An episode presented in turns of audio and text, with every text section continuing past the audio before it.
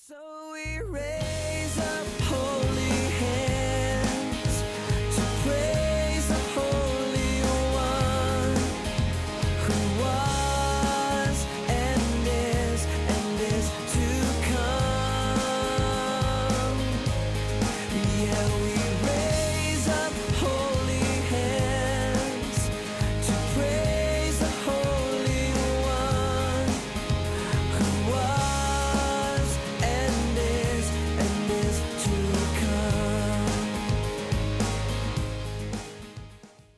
All right, this is the Breadcrumb Study Podcast, and today we are studying immutability.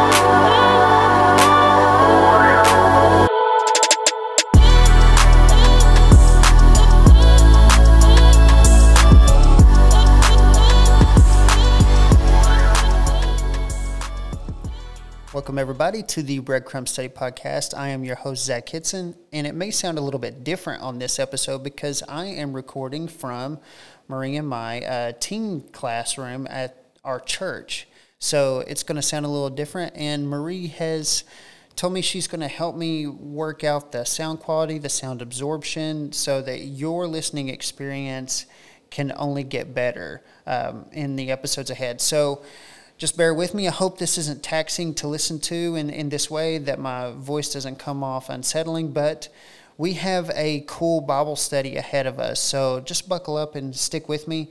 We are going to talk about God's immutability today. We've been doing a survey of God's attributes, and then following that, we took a deeper look at the scriptural data for God's divine aseity, meaning that God is self existent. So, following that, I want to look at an attribute called immutability.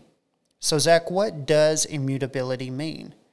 We never use this word. I'm sure there's very few in the human population that use this word on a regular basis immutability.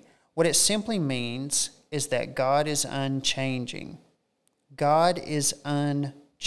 Well, in what way is God unchanging? I can think of a few ways in which even Scripture suggests a change. So, in what ways is He unchanging? Well, let's first begin a scriptural case for God's immutability. And let's build on that. We'll ask some questions, we'll address some questions, we'll look at the witness of Scripture and take into account all of God's divine nature in order to inform us um, in the face of what appears to be some conflicts that we may think of in our meditations about God's immutability. So, number one, if you're following in your Bibles, if you do this podcast and you actually have Bible study with me, uh, turn to Psalms 102, 25 through 27. And if this is just a tool or a companion in your day to day listening, that's awesome. And I want to thank you for giving my studies and this podcast, this ministry, uh, to your time. I, I appreciate that. So just listen along with us and let's take a journey learning about God because to know God and the one whom He sent is eternal life. In time of old, Psalms 102, 25 through 27, in time of old you founded the earth, and the heavens are the work of your hands, even they will perish, but you endure. All of them will wear out like a garment, like clothing you will change them, and they will pass away. But you are the same, and your years will not come to an end. So, in what way, taking a look at this text, is God immutable? Verse 27 says, You are the same, and your years will not come to an end. So that tells me that God's existence is unchanging. He will always exist. Look at the next one, Malachi 3 6. The scripture tells us, For I, the Lord, do not change. Therefore, you, the sons of Jacob, have not come to an end. So, in this way, God does not change, and the context is a promise, a commitment, a covenant with Jacob. For I, the Lord, do not change. Therefore, the sons of Jacob have not come to an end. Look at James 1 17. Every good thing given and every perfect gift is from above, coming down from the Father of lights, with whom there is no variation or shifting shadow. God is good and he gives good gifts, and all good gifts come from God, who is the Father of lights and who does not change. It says no variation, no shifting shadow. Now look at Galatians 5:22. This speaks of the fruit of the spirit, and anytime I teach about God's immutability, I like to quiz those present at the class and have them tell me which of the fruit in this verse speaks of God's immutability. Let's read the text. But the fruit of the Spirit is love, joy, peace, patience, kindness, goodness, faithfulness. Love, joy, peace, patience, kindness, goodness, faithfulness. Which of those fruits of the Spirit speak of or point to God being unchanging? I'll give you two seconds. You got it? It's the last one I mentioned God's faithfulness. Think about a friend. And if I were to describe that friend as a faithful friend, I would be speaking of that friend's reliability, dependability, their faithfulness. They are a faithful friend. I can depend on them. They are there at all times. They are there when I need them. They are there. Faithfulness. The fruits of the Spirit is faithfulness. It speaks of God's immutability.